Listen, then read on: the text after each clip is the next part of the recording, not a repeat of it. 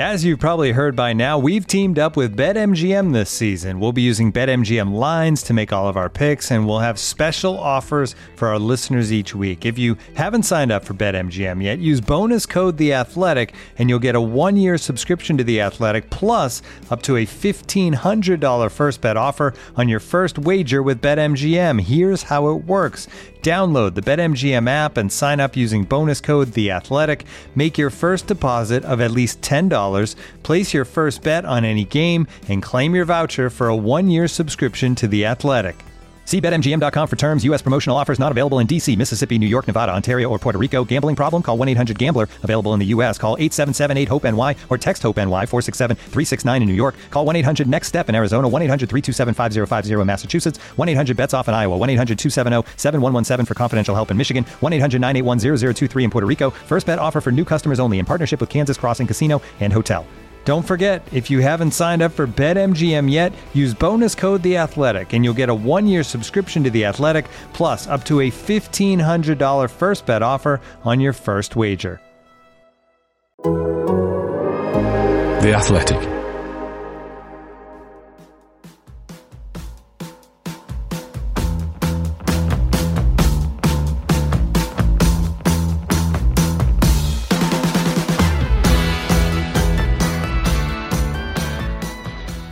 This is Talk of the Devils, the Athletics podcast dedicated to Manchester United. We're going to react to that eventful nil-nil draw against Southampton. We'll preview Real Betis, the second leg over in Spain, and we'll also talk about a disappointing weekend for the women's team in the title race in the WSL. But it's a good morning to Andy Mitten. Hi, Andy. Good morning. And a good morning to Carl Anka as well. Hi, Carl. Morning, mate. You okay? Yeah, right. We need to start with some apologies, don't we, really? Um, Andy, you're first. So Ryan Smith on Twitter says, Can you ask Andy Mitten for an apology for Bournemouth on the next Talk of the Devils? We know that you have been an outspoken critic of their position in the Premier League, but I hope you feel it's now justified after that 1 0 win over Liverpool. Uh, sorry, Bournemouth, especially the 4,500 hardcore fans who went before you got your billionaire owner. How did they go on at the weekend, Bournemouth? Don't know, Carl. Do you know how they went on? I think I just said it a moment ago. They played some sort of mid-table team. They got a win. It's pretty good. Yeah, I'd like to apologise to Bournemouth, regardless of how they went on at the weekend. It's a very nice town with a temperate climate, wonderful beaches. I've walked through the gardens in the centre. In the 80s, there were a lot of scousers there. Sandbanks is a remarkably beautiful area with very good value for money housing and uh, quite a few United fans in Bournemouth, actually. I've never had a beef with anyone who follows um, Bournemouth, but it annoys me that the ground's so small that it only holds ten thousand. um, I, I, I, look on this Google is a very Maps strange sounding apology, Andy. By the way, all right, Bournemouth one, Liverpool nil. Take back everything that I said. Well done. Don't beat Manchester United 8 0 in May at, at whatever your ground's called these days. Used to be Dean Court. What were you going to say about the Google Maps? Yeah, I, I don't even know whether I should say this publicly, but I, I, I looking at the ground and think you've got to expand it, but it's surrounded by houses and little things like that frustrate me, and I realise they shouldn't do. But I, I think that I can't say teams shouldn't be allowed in the Premier League with only 10,000 seats because they have got there on merit. Is it surrounded by houses? I'm pretty sure there's like a cricket pitch or something right next to it, and it? it's pretty picturesque. On, on two sides of it, there's houses. I, I think you could Why am I expand questioning on the stadium expert? on, as well? on one side. I've spent the half an hour in the lead up to this podcast studying Real Betis' stadium. so Yeah, I can imagine. let's crack on. We don't want to bore people about stadiums. I think we better should because the apologies don't stop there either. Carl Anka, Southampton are getting relegated and there's question marks over Gavin Bazunu. Explain yourself, please. Yeah, well done, Mister Bazunu. Uh, I said statistically he was looking like one of the worst goalkeepers in the league. Looking Uh, like? and and he was. Uh, and I said he the Premier League was was maybe a, a level above his standard, but he pulled off some very good saves to keep the scores nil nil against Manchester United. This is an apology, so I'm not going to mention something else. I'll save that for the next bit. Sorry, Gavin Bazunu, you did very well against Manchester United, uh, and- and long may your uh, blossoming international career for the Republic of Ireland continue as well. Okay, let's move it on then. Nil nil. Not great, Andy. Not disastrous. considering the league position? I spoke to David De Gea after the game, and he, he basically said now that the team believe it's a fight for the top four, which I think we all know. He said they gave it as much as they could in terms of that fight for the T word. We jinxed it, obviously. But yeah, where does it leave United, do you think? Third. Yeah. Sorry.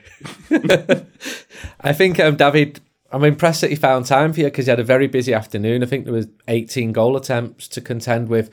If you're a neutral, which we're not, it was a very entertaining game. It actually was, wasn't it? Yeah. It was really entertaining, and I think Southampton deserve a lot of credit for the way that they played. Not just when Casemiro was sent off. I thought they, they looked really dangerous even up to that point, and and good good for them, but bad for them that they've taken two points off Manchester United. I kept asking myself during the game, would you accept a draw here? No, no, yeah, yes, yes, yes. As, as Southampton attacked again and again, and James Ward-Prowse came very close. David De Gea made some some very good saves. The rights or wrongs of of Casemiro going going off, he cannot be getting sent off. Yeah. He just can't be getting sent off. I was frustrated. I think there should have been a penalty in the first half when Marcus Rashford uh, put that ball in. I think it was um, handled by Bella Kotchap. It was it was Bruno actually, wasn't it? it? Wasn't Marcus? No, Marcus is cross. And I think it was Marcus Rashford, but it it's the technicality of the handball rule. It hit his chest first, then onto his arm. There's then the complication of the fact that was his arm supporting his body or not. You know, it, it's yeah, that's the handball law, isn't it? Basically, Just say I'm wrong if you want. I, I can take it. well, it's not that you're wrong, is it? That that's and that's what people get frustrated about is that you can read the law, um, you can, and, and it's even boring talking about this, really, isn't it? but th- but there's like a get out, basically, isn't there, for these sort of situations? But what about Casemiro then, Carl? I mean, you're in the ground at the time. It didn't feel when you watched it like initially that it was a red card challenge, but then when you see the replay back, I mean, I, I can't see United appealing it or or even trying to mount an appeal, really. No, so if they Casemiro's got a full match ban, that includes the FA Cup game against Fulham on the weekend. If they lodge an appeal and the appeal is dismissed, it will be increased to a five match ban. Only if it's deemed frivolous, I think. Yep, I think that level of that potential. I mean, if I'm Ten Hag, I'm probably not going to risk a five, five one, uh, five ban, especially when there's also the international break in between, which should give a little bit more time for Sabitzer and or maybe possibly Christian Eriksen to return to full fitness as well. So in- in theory, there's enough bodies to cover for Casemiro, so you, you don't lodge a complaint. In the ground, I mean, the tackle tackle's made, and you're like, ooh, all right, heart, you know, fine. But the moment you hear that VAR call checking, you're like, oh no, not again.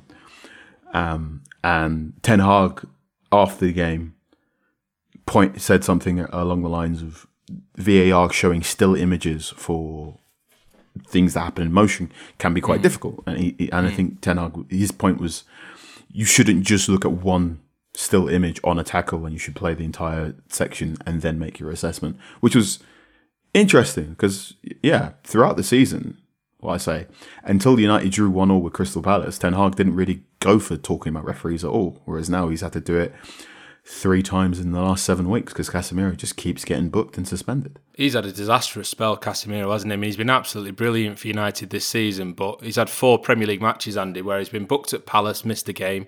He's returned, got sent off against Palace, missed three games, then played his 7 0 at Liverpool, and then that at the weekend. I mean, It's the worst time of his short Manchester United career so far. He didn't play well at Liverpool, getting sent off for the second time at Old Trafford in six weeks. We miss him because I think it's fair to say he's the most important Manchester United player. The lad looked distraught when he went off, but you are risking when you're going for a, a challenge like that. And I just think he's got to hone himself a little bit with the Premier League and the way English football is. But I feel really conflicted even saying this because it's usually the other way round. The Premier League is the one which lets physicality thrive. yeah. In Spain, it's where there is an art for diving over nothing.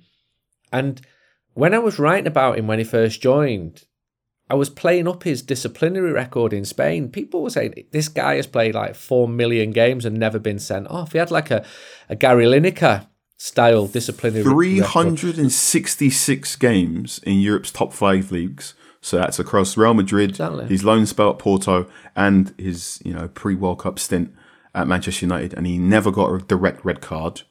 Then he gets the direct red card for trying to throttle Will Hughes uh, against Crystal Palace. And now he's got another red card for uh, basically trying to amputate uh, Alcaraz uh, against Southampton. I, I, I think it's interesting that both these direct red cards have been VAR. I don't think Alcaraz thought there was any malice in it, did he? Because No, they, they had a really nice handshake. Turned around and cuddled afterwards. him. Yeah, yeah, Yeah. They, they, they had a moment afterwards. Uh, Antony was almost the first in to uh, commiserate Casemiro, which I thought was quite interesting. Normally, it's the much older player who's going up to the younger player and going, "It's all right, calm down." But you've got Antony, you know, pointing to the United badge on Casemiro's shirt, going, "Don't worry, you're still the great United player." Uh, Casemiro absolutely distraught, as Antony said, and I know some people listening to this podcast want us to say it's never a red card, but when you are when you have your rate your foot raised in that manner and you make contact, regardless of intent and whatnot, you run the risk of getting sent off. And okay, maybe ten years ago, fifteen years ago, that's not a red card, or perhaps not even a foul. But in VAR, you run the risk, and unfortunately, VAR went today. That's a red card, and off you go. Yeah, you sort of have to reluctantly accept it, I think, in that regard. Um, the overall display, Andy, Marcus Rashford had scored in seven straight Premier League games at Old Trafford before the weekend. Um, obviously, that run's come to an end now, but it's more the everyone else as well, isn't it? I mean, I know that the red card would have affected the way Manchester United attack, not least because Ten Hag had to take one of the attackers off to bring Scott McTominay on to, to shore up the midfield, but there just doesn't seem to be much output still from any of the others, really. It's still the Marcus Rashford show in attack, isn't it? Well, we can name them, and Wout Weghorst, Jadon Sancho, Antony. I thought they all had substandard games, even before the red card, which did affect everything. It affects the balance and the the way that your, your team plays. Uh, There was a good early combination between Rashford and Fernandes, which opened Southampton up, and Rashford had a shot on goal. Uh, his touch let him down when he was set up by Sancho uh, soon after that. But it was a real off day, and you're looking at players when you get down to 10 men who you need more from to make up for the missing player. And I'm sorry, Antony was very, very average. He's got quick feet, uh, but it's not enough. Jadon Sancho didn't impose himself enough on the game. He put a lovely pass through to Marcus Rashford. Again, that was early on. Uh, was desperately shouting for that early ball from Marcus Rashford, but I think to be fair, Marcus could see that it wasn't going to get to him because it was being blocked. When he did have a chance, uh, I think Luke Shaw crossed to his head and it was a really weak header after about half an hour, and then he, he came off. So overall, not good enough. If you're looking for the the best performances for the game against Southampton, I think you're looking at the defenders, Raphael Varane, Martinez. I think some of Luke Shaw's crosses were were fantastic. Good that the unbeaten record at home carries on. You are always going to have games where you drop points which frustrate, but it does frustrate. I think you've got to look at the league table and think United are still comfortable in third position. You've got to start winning matches because that gap will close really quickly. You know, you get a bonus every week. This weekend it was Liverpool, but Newcastle won, Tottenham won, Chelsea won. And that's where you've got to be careful because that top four with 13 games to play, still not a given. There's a lot of football left to play. And doing that without Casemiro during a time when you've got injuries to players like Christian Eriksen and you've got the cup commitments is going to be really difficult. Yeah, and I think the game at St James's Park now becomes even more difficult for United, doesn't it? I think it was already going to be difficult with what happened at Wembley, and there'll be a, a very fired up St James's Park for that match to try and get their own back on Manchester United. But they're in a position where they're three points behind United with a game in hand as well, and obviously that game now will mean that Casemiro is missing, which, make, like I say, makes it harder. Can we just talk about Antony a little bit longer, Carl? You, you and I were sort of exchanging messages about Antony after the game. I don't think we were too critical in a sense. There's there's sort of praise for his work out of possession. There's praise for the way he sort of balances the team and his importance in the build up and things like that. But his creativity and, and the stats around that were startling. I mean, I, I asked you what what you could find on him. Um, can you just share with everyone what you found? Yeah, so I had a look at big chances created in the Premier League this season, and Antony's got zilch. None. He's got no assists, and his so expected assists is averaging to 0.04 per 90 minutes. Can you just explain what that means in case people don't fully understand expected assists. So expected assists per ninety, uh, and the per ninety bit is so in an average game, how many times is he is he putting the ball into good goal scoring positions? And to, to have a score of 0.04 is quite bad. Put this in context: if he took one corner kick and it reached Luke Shaw's head or Raphael Varane's head, that would be more than the 0.04. So he is not someone who is playing the through balls that someone like Marcus Rashford or Wout need at this point in time. We know at this point in time, we know what Antony wants to do. He wants to run down the right hand side, cut inside, and then either swing across or have a shot, uh, Arjen Robben style. And that works in some situations. Uh, after the victory over Real Betis, I asked Ten Hag whether or not he thought the Europa League competition suits Antony more because the pace of the European games are, are different. And, and Ten Hag was sort of like, eh, not really. He, he's just good all round. And I've told him he has to do certain things. Um, and I think Ten Hag right now is focusing on making sure Antony pops up in the right places at the right time in the final third. So he's not someone that writes the sentence, but perhaps just adds the punctuation at the end with a shot or, or, or a final pass. But those final passes aren't happening at the moment. They are. He is getting doubled up by defenders, you know, because they all know what he wants to do, and he. What's also quite concerning is that he slows down so many promising counterattacks because he doesn't take the ball onto his right foot. Um, so when he's running, he, he always has to take it on his left. He always has to you know get that ball onto his left foot when he's dribbling. And you like, just trust your right. You know, knock it on your right foot and run after it if it's that bad. You know, just believe in your right foot. Um, but it, it is it is concerning because I think if you are in a situation where, especially when you're down to ten men, you can't have someone like Antony not creating. You, you create a sort of passenger situation. I thought, in hindsight, maybe Ten Hag could have kept Wout on and taken off one of Antony or Jadon Sancho instead, because there was a point, I'd say, from the 50th minute where United just needed someone to kick it along to who could hold the ball up. Um, Jadon Sancho was playing as a false nine, and it just wasn't the same. Wout Weghorst is not great in the air, but kicking it long to Wout Weghorst is better than what United did in the second half against Southampton. How much of a concern is all this for United, Andy, considering we can't just rely on Marcus Rashford to score the goals, can we? It's a concern when your forwards are collectively not playing as well as they should be. And the team have been relying on Marcus Rashford to score the goals.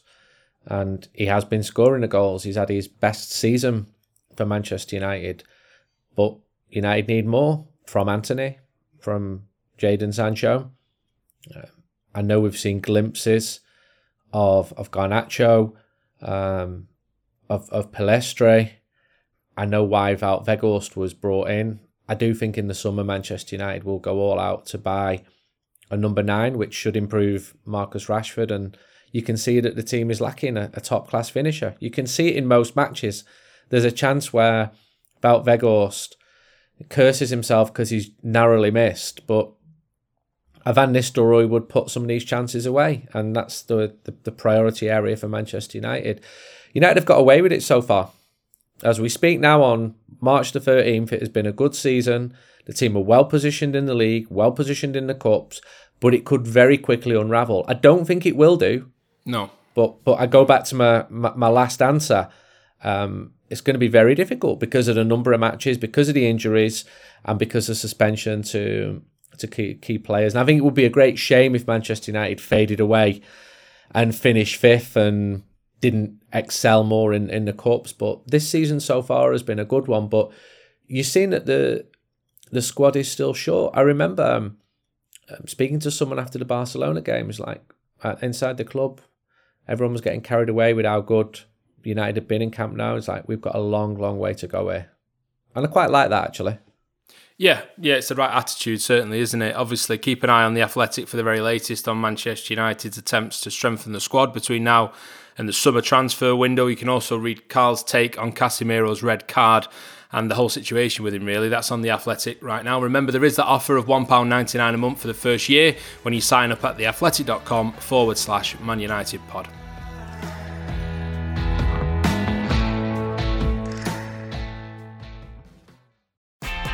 Hello there, I'm Ali Maxwell. I'm the host of the Athletic Football Tactics podcast with Michael Cox, Liam Tharm, and Mark Carey. Each week, we try and better understand and explain, where possible, the game that we love, and we look at things through a, a tactical and analytical lens. We love a deep dive, we love to myth bust, and just generally try and tackle football discussion in a depth and in a way that I don't think you find on many other pods. In recent weeks, we have released a two part series looking at the state of football management. We've also looked at understanding Red Bull football and how well it travels outside of the Red Bull empire. Join us over on the Athletic Football Tactics podcast feed. Just search for the name of the pod wherever you listen to yours.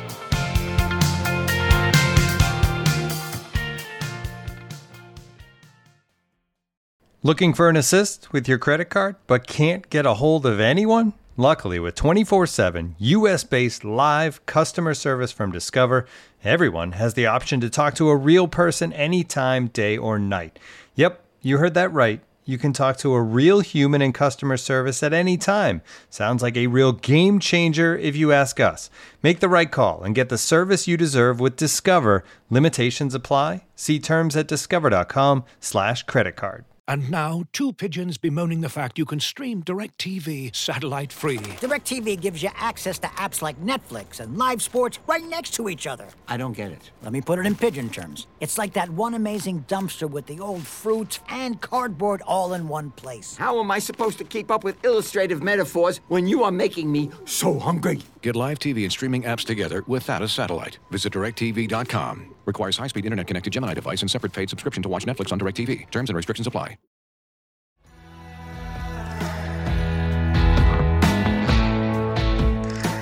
Okay, well, I'm sure you would have noticed um, at the match on Sunday that Manchester United's players were wearing black armbands, and you may have already seen as well Andy Mitten's tribute on the Athletic too. But we're going to take some time out now on the podcast to speak about Ian Stirling, who passed away on Saturday and was a hugely influential and popular fan representative for years at Old Trafford.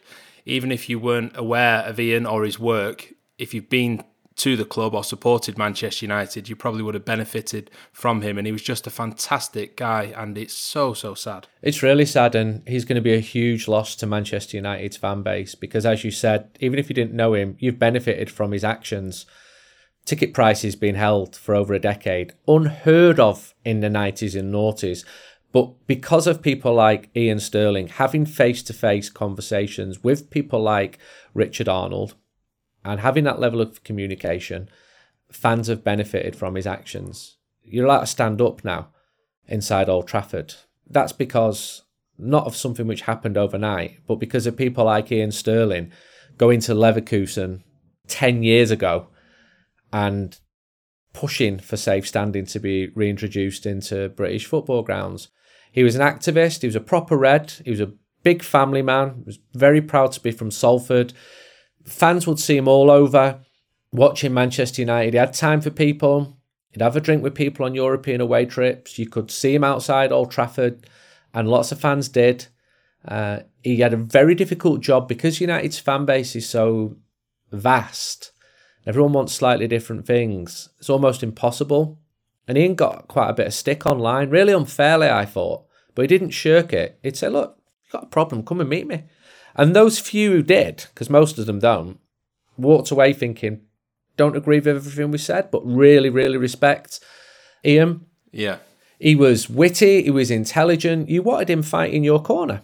I'm proud to call him a friend. He will be really, really missed. And the the reaction to him passing on Saturday was incredible because hundreds of people, and not just Manchester United fans, people from Liverpool and Chelsea and Manchester City saying, actually, I knew him and he did this for me. And some of them were quite funny. United fans saying, "Yeah, I once got arrested for doing absolutely nothing." Yeah, I'm sure you sure you're doing nothing. and um, you know, Ian got me off a five year ban. He fought the corner for fans, and fans often get shafted. I look back from my messages with it with him, and October. Do you want me to put you in touch with the Chelsea Supporters Trust. And that was the time when we didn't know when that game was going to be played at Stamford Bridge. People like Ian had the thankless task of fighting the corner for fans. He was 57 years old. It's tragic that he's died so young. he was at the League Cup final two weeks ago. He was in great spirit. He was telling people of, of family holidays he was going to have. Um, he was outside Leeds stationed, um, directing United fans to taxis only a month ago. It, it's really tragic, and um, the, the the reaction to him passing has been absolutely beautiful. But he will be sorely missed, and I think it was very fitting that the club put a, a wreath on his seat in J stand, and just look at the comments. I don't need to say any more. Just look at how loved and respected he was by the comments that have been written about him since he, he's passed. Yeah, thank you, Andy. The, biggest compliment I can give Ian, and I, have probably not known him as long as you, but I've, I've known him quite a while, is that he did such tricky work politically as like a, a go between between the club and the fans often, and he, he, told a lot of people a lot of home truths and a lot of quite sort of um, notable people at the club as well. And somehow, despite doing that for years and treading this very sort of delicate uh, diplomatic line, which he smashed apart at times, he was universally liked on all sides. And that is an incredible thing for someone to be able to do over these years. I mean, he's going into the office of the chief executive of Manchester United at one point and telling him exactly what he thinks of the latest policy or the direction that the club's going in. He's meeting Boris Johnson after the plans for the Super League have, have blown up. And he's meeting the man on the street to try and sort out a dispute that he's got with being arrested or whatever it might be. Uh, he just had time for everyone. He, he, he, worked really hard to help as many people as he could. Uh, and I think the fact that he was sort of liked from all sides is a, a brilliant testament to just what a fantastic guy he was. Um, the first time I met him, actually, he came on um, a television station that I used to work on in Manchester, Channel M. Uh, this was back in about 2009, something like that. Uh, and it's when the Carlos Tevez poster had been put up um, in Manchester by, by City saying, Welcome to Manchester. I'm sure people remember it. So we set up this idea that you get two fans, uh, one from United, one from City, debating on the sofa about the banner and the, the, whole sort of mood in Manchester at the time of, of City sort of trying to catch United and United trying to keep them back. And he absolutely relished the prospects of coming in uh, and having a right go at this City fan who sort of comically was called Fred Pratt. He's a fantastic guy, but it's like a comic book name. And Ian sort of asked me before he came on, it's like, who's a City fan? Who's a City fan? And I said, oh, it's a guy called Fred Pratt. Do you know him?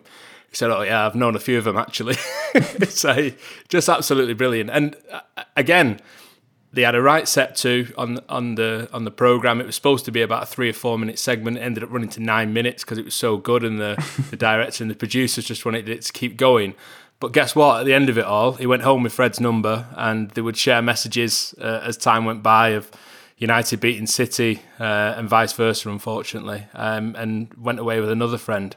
Just an absolutely brilliant guy, um, and our love goes out to to Lynn and Lucy, and of course those who, who knew him best as well. Uh, Carl, I guess you saw yesterday at Old Trafford the, the depth of feeling for Ian as well, because unprecedented for the club to wear black armbands for someone who is essentially a, a supporter and a very important supporter, but a supporter nonetheless. Absolutely, and it, it speaks to the immensity of his character uh, and his impact on on the football club as well. Uh, there was a little bit where we were talking to to a member of staff from Manchester United who said uh, while there were times, you know, Manchester United clashed with Ian, it, he was always just an amazing character, and it was never truly combative. It, it was always collaborative because at, at every point in time, Ian made it clear that he wanted Manchester United to do better, and sometimes that meant telling three or four individuals to buck their ideas up, and sometimes it meant pointing out to three or four individuals that Manchester United is more than just you or me, but is home to thousands, if not hundreds of thousands, millions of people around the world. Um, yeah, a tremendous individual. I heartily recommend you read Andy's piece because it, it, it, yeah, it's free to read. It's incredible, and um, yeah, thoughts go out to his family as well. His, his daughters actually just messaged me, and Lucy and Lynn, both working in the NHS in Salford, both great citizens of Salford, um, they will have seen the reaction. And I do hope that they get some comfort from that because it's clearly an extremely difficult time.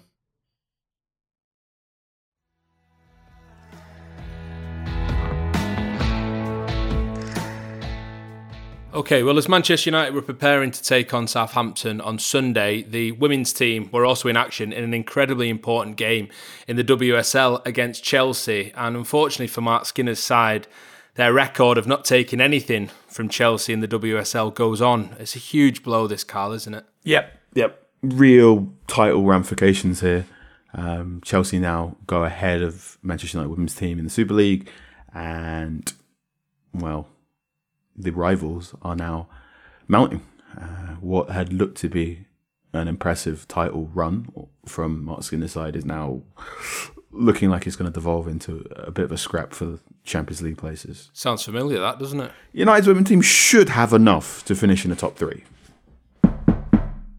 but the the manner of the defeat against Chelsea shows the gap between what you know. I mean, Emma Hayes' Chelsea is probably the best women's team in England, if not one of the best women's teams in Europe, and United, who are still a very young team, both in terms of personnel and in terms of just how long they've existed, uh, and that little, you know, that they need to make that jump, and they'll get there one day, but perhaps it's just a bit beyond them right now. Big big blow. Um, we can't pretend otherwise. It was a classic six pointer. I didn't see the game. I saw the comments after it. I saw the manager complaining. Uh, about uh, some decisions he felt should have resulted in penalties. Sounds familiar, that. I'm just looking at the fixtures going ahead. United have still got to play Arsenal at home and Manchester City at home. So to finish in the top three, which would be a big success for the women's team, uh, got to be beating Arsenal or Manchester City at home. If you lose them two, then you're falling out of the top three because most of the other teams lower down get beat by the top teams on a far more consistent basis than in the, the men's Premier League. The top four teams, well, there's a gap of eight points between fourth and fifth. So Manchester United have got to finish in the top three of those four. By beating City or Arsenal, will go a long way to doing that. Yeah, like I said before, they've never taken a point off Chelsea in the WSL. They dominated possession in the game. I saw a fair amount of it actually in the press room at Old Trafford uh, before the Southampton game, in between the, the, the stuff I had to do before the match for work. And every time you looked up, United were on the ball, but just not quite as as ruthless, not quite as much of a, a cutting edge as Chelsea had. Sam Kerr always seems to have a fingerprints over these big games in the WSL. Um, but it's important for United to finish in the top three for the, the, the progress of the team as well. Like you were saying, Carl, it, it, you know it's a young side, it's a, a side that's improving. Um, but there's key players out of contract at the end of the season, and you feel like getting into the Champions League for the first time would be absolutely crucial in keeping Mary Earps and keeping uh, Alessia Russo and there's several others as well. Ona Batlle who's played a lot of games for United. Oh yeah, I mean this is this is by and large the story of the Women's Super League that there is always a number of free agents moving to and fro and, and possibly deciding to go to Europe or to, to North America as well. Marc Skinner side are they've you know done three or four inventive tactics that I haven't seen too much in the Super League. You know, it, it was watching Manchester United's women's side was the first time I saw inverted fullbacks in a Super League game. I was like, oh, that's that's quite nice. But I think they need perhaps a, a, another goal scorer to help Russo as well because it, it's not as bad as Marcus Rashford and the rest in the men's side, but but Russo probably needs a little bit more help. Uh, Arsenal's victory in the Conti Cup over Chelsea as well uh, should be raising some eyebrows because you know, Arsenal haven't had a great season due to injuries to Beth Mead and, and Viv Miedema, but they can still beat anyone on their day. So United should finish ahead of Arsenal, but need to be live to that.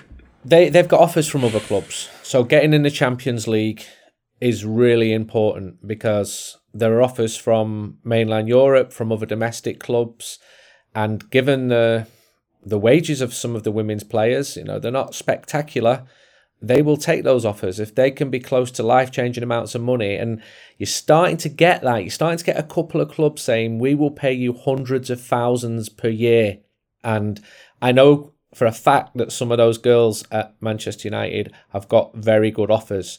I also know that they would like to stay at Manchester United if they get pay rises if the team are playing Champions League football. They've got another game, of course, at Old Trafford um, at the end of this month against West Ham. I think tickets are still available for that if you want to get down and see them. If you want to read more about the women's team and their, well, failing WSL title bid, Charlotte Harpur has written an article which is on The Athletic. And there's also one up there as well from Mark Critchley. There's no real sort of progress when it comes to a potential takeover of Manchester United. But Critch, our mate, has been in Qatar and he's been talking to the locals about how they might feel about potential Qatari investment in Manchester United.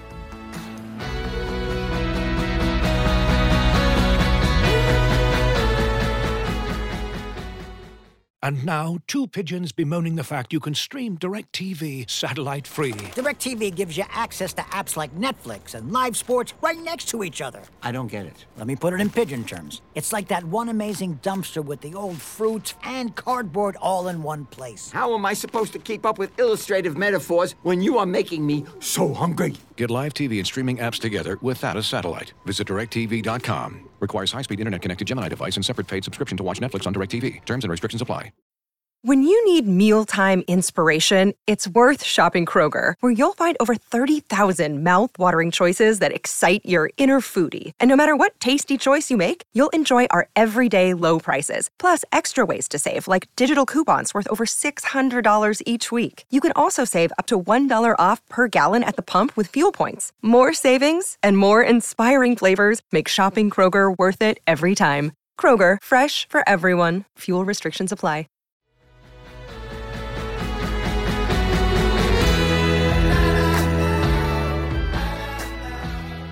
So, all roads next lead to Betis, don't they? That beautiful Spanish town just outside of Seville, Andy, isn't it? Fantastic. Spain's fourth biggest city. I need to read your guide, I think. I'm, I've not finished it yet. You can't read it. I've been working on it. I'll have it over the next couple of days. Don't worry.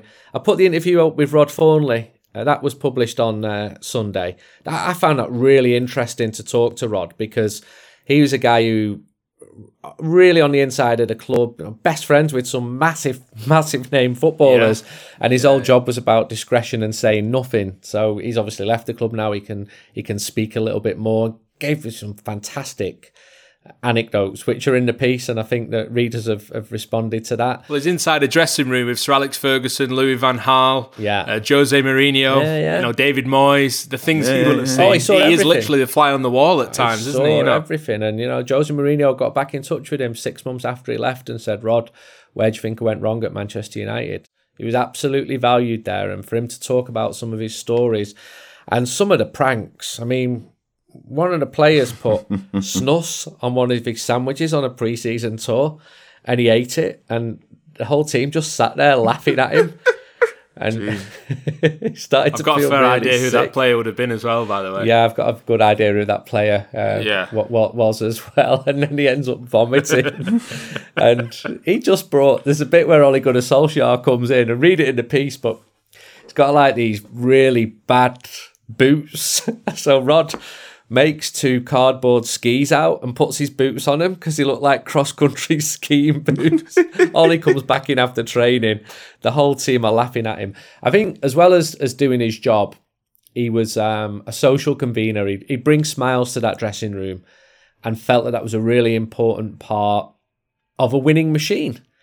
And he, he, he, laughed at himself. He said, Sometimes when I'm massaging some of the lads who can barely speak English, so I slow my English right down, I sound like a right egg. and he's trying to talk to him. Yeah, it was good. I, I, like, I liked um, doing Rod, and he's, you know, he's still a masser. He's working close to Manchester, and he still gets on well with a lot, lot, lot of the players. But Real Betis, well, very comfortable that Manchester United can go there with a 4 1 win. Really looking forward to it. Uh, can't be complacent, really. I know Manchester United will be 90% favourites here. Betis are still a good team. We saw it in a little 20 minute spell at Old Trafford, but they drew one all away at Villarreal at the weekend. If they've got Borja Iglesias up front, if they start with Sergio Canales, if they've got 59,000 people behind them, they will be very different to them shivering in the sleet in in Manchester. Spoke to the club on Friday. Actually, they were really keen to say we took four and a half thousand fans to Old Trafford. They loved it. We were welcomed. We got behind our team. Ignore the actions of five or six, ten men trying to jump over the segregation barrier and failing to uh, during that fir- first um, game. So looking forward to it. Couple of thousand Reds going. Seville is an absolutely wonderful town. Should be a bit warmer than Manchester. Uh, but if Manchester United are not going through after that, then you've got a serious problem. That would be a bigger surprise almost than that hammering at Liverpool.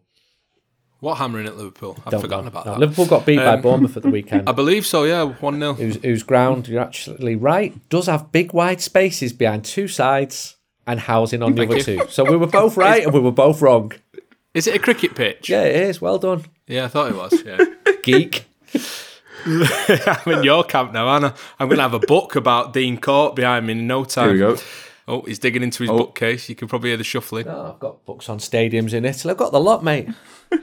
when I retire, I'm going to travel around Europe and, and I'm going to write an updated version of Simon Inglis's Football Grounds of Europe. That doesn't sound like retirement.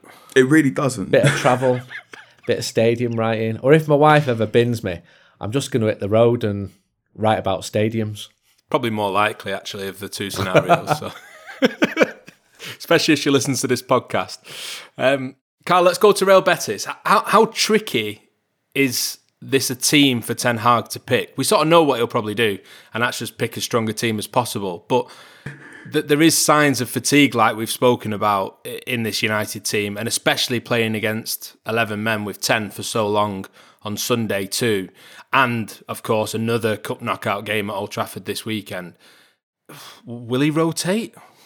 I feel silly saying it. Kind of. To answer your question with another question, did you know Casemiro is a booking off a suspension in the Europa League right now? Would you start him? Oh, that's an hard one, that. It is, isn't it? Yeah. I'd, I'd start him, but then- then take him off with more than five minutes of the game to go to show that I've learnt my lesson from Selhurst Park. Andy? I'd say start him because he's not going to be playing other matches, but United should be going through against Betis even without Casemiro. Do you play a midfield that you're going to need in the Premier League? Do, do, do, do you look at, one. Well, look- at what your partnership's going to be in these three games, these four games, if you include the FA Cup, and, and play that midfield? So last season, Casemiro missed a really big game for Real Madrid against Paris Saint Germain because he had a yellow card suspension, and Madrid had lost 1 0 in Paris in the first leg. But here's how freaky football is without him playing, Madrid won 3 1 and went straight through. So who knows what's going to happen? I'm just seeing last year um, he played against Betis, they won 1 0 away, and I don't know. I mean, uh, this is one for Erik in it. He's the man here. Do you start Casemiro in in that town called Betis? I think you might get a repeat of, of a previous cup game where Casemiro played f- the second half, 45 minutes. This this might be a good opportunity for Tyrell Malacia, Diogo Dalot, Harry Maguire possibly to start. And then, depending how things work, you, you bring on people for the second half. If you're Fred and Scott McTominay, you should be making the argument that you start against Real Betis because you're going to be playing the next four games together anyway. So Yeah, I feel like Fred will play after being left on the bench at the weekend as well. I, I feel really sorry for Alejandro Garnacho because you'd think that he'd be starting this game, Andy, as well, wouldn't you? If he's okay, we don't know the status of his of his injury. It was a really bad challenge that from Kyle Walker Peters. Not that he deserved the reaction whatsoever. The absolutely disgusting reaction that he got on social media. No, no. My heart sinks a little bit when I see players getting racial abuse for something they've done on a football pitch. I mean, for a tackle, it just absolutely sickens me. I'm glad to see that Garnacho is alive after that tackle because the way his reaction for the first minute or so, I did, I did, I did worry about him. He limped off. Um, Erik Ten Hag said afterwards he didn't think it was too serious. I didn't think that Garnacho wanted to come off. Actually, to be honest, Well, he stayed on for was- 11 minutes. I mean, that, Yeah, that could have yeah, been I a. think he wanted to stay on. Should he have been on the pitch for those 11 minutes? You know, I, I, I felt watching it, there was a very mixed message there. Are you fit to play on or are you not fit to play on? And in a in a high stakes game like that, when Southampton were attacking every 35 seconds, I think maybe it, United should have been more decisive, but I don't know what the answer is. Maybe United can do what Real Madrid last year did last year against Betis. Casemiro's last ever league game for Madrid was actually against Betis, and they played him for the first 45 minutes and took him off. That's interesting, isn't it? So he's used to just getting a 45 minute run out. I mean, I suppose you, you could not start him, see how you're going for 45 minutes, and then bring him on if you need him, if the score's, you know, getting perilous. But then Ten Hag just doesn't seem the type, does he? I think he'll play his strongest possible team. And we'll be talking after the game on this podcast about was that the right thing? Was that the wrong thing? And he'll do the same against Fulham, and then he'll do the same against Newcastle, and we'll still be debating it. Um, he insists because I, I spoke to him on Friday, asked him about the status of some of the players. He insists that the team are very fit, that they're capable of playing all these matches. They're both physically and mentally strong, and that they'll be able to get through it. So we'll see. You have to back his judgment with the way things have gone. We're going to leave it there then on Talk of the Devils. Uh, remember, there is that offer of £1.99 a month for a year when you join at theathletic.com forward slash Man United pod. But Carl, thank you very much for being with us as always. Thank you to you, Andy, as well. And thanks for listening at home. If you get chance, go and read Andy's article on Ian Stirling, an absolutely incredible man. Take care. We'll see you on the next one. Bye bye.